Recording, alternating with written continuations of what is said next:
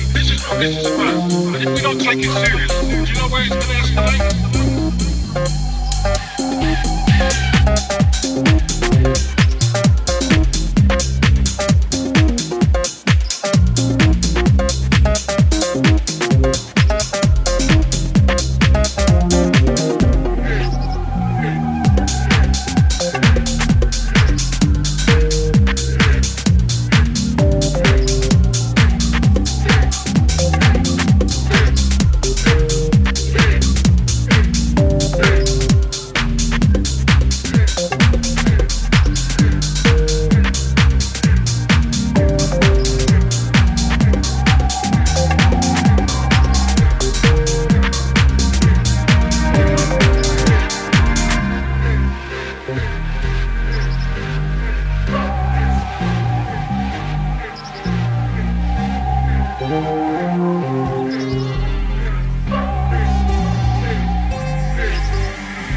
is a movement aimed at you, the young people of today, saying, guess what, mister? I've got no voice, no future, no leadership. This is what this is about. If we don't take it seriously, do you know where it's going to escalate?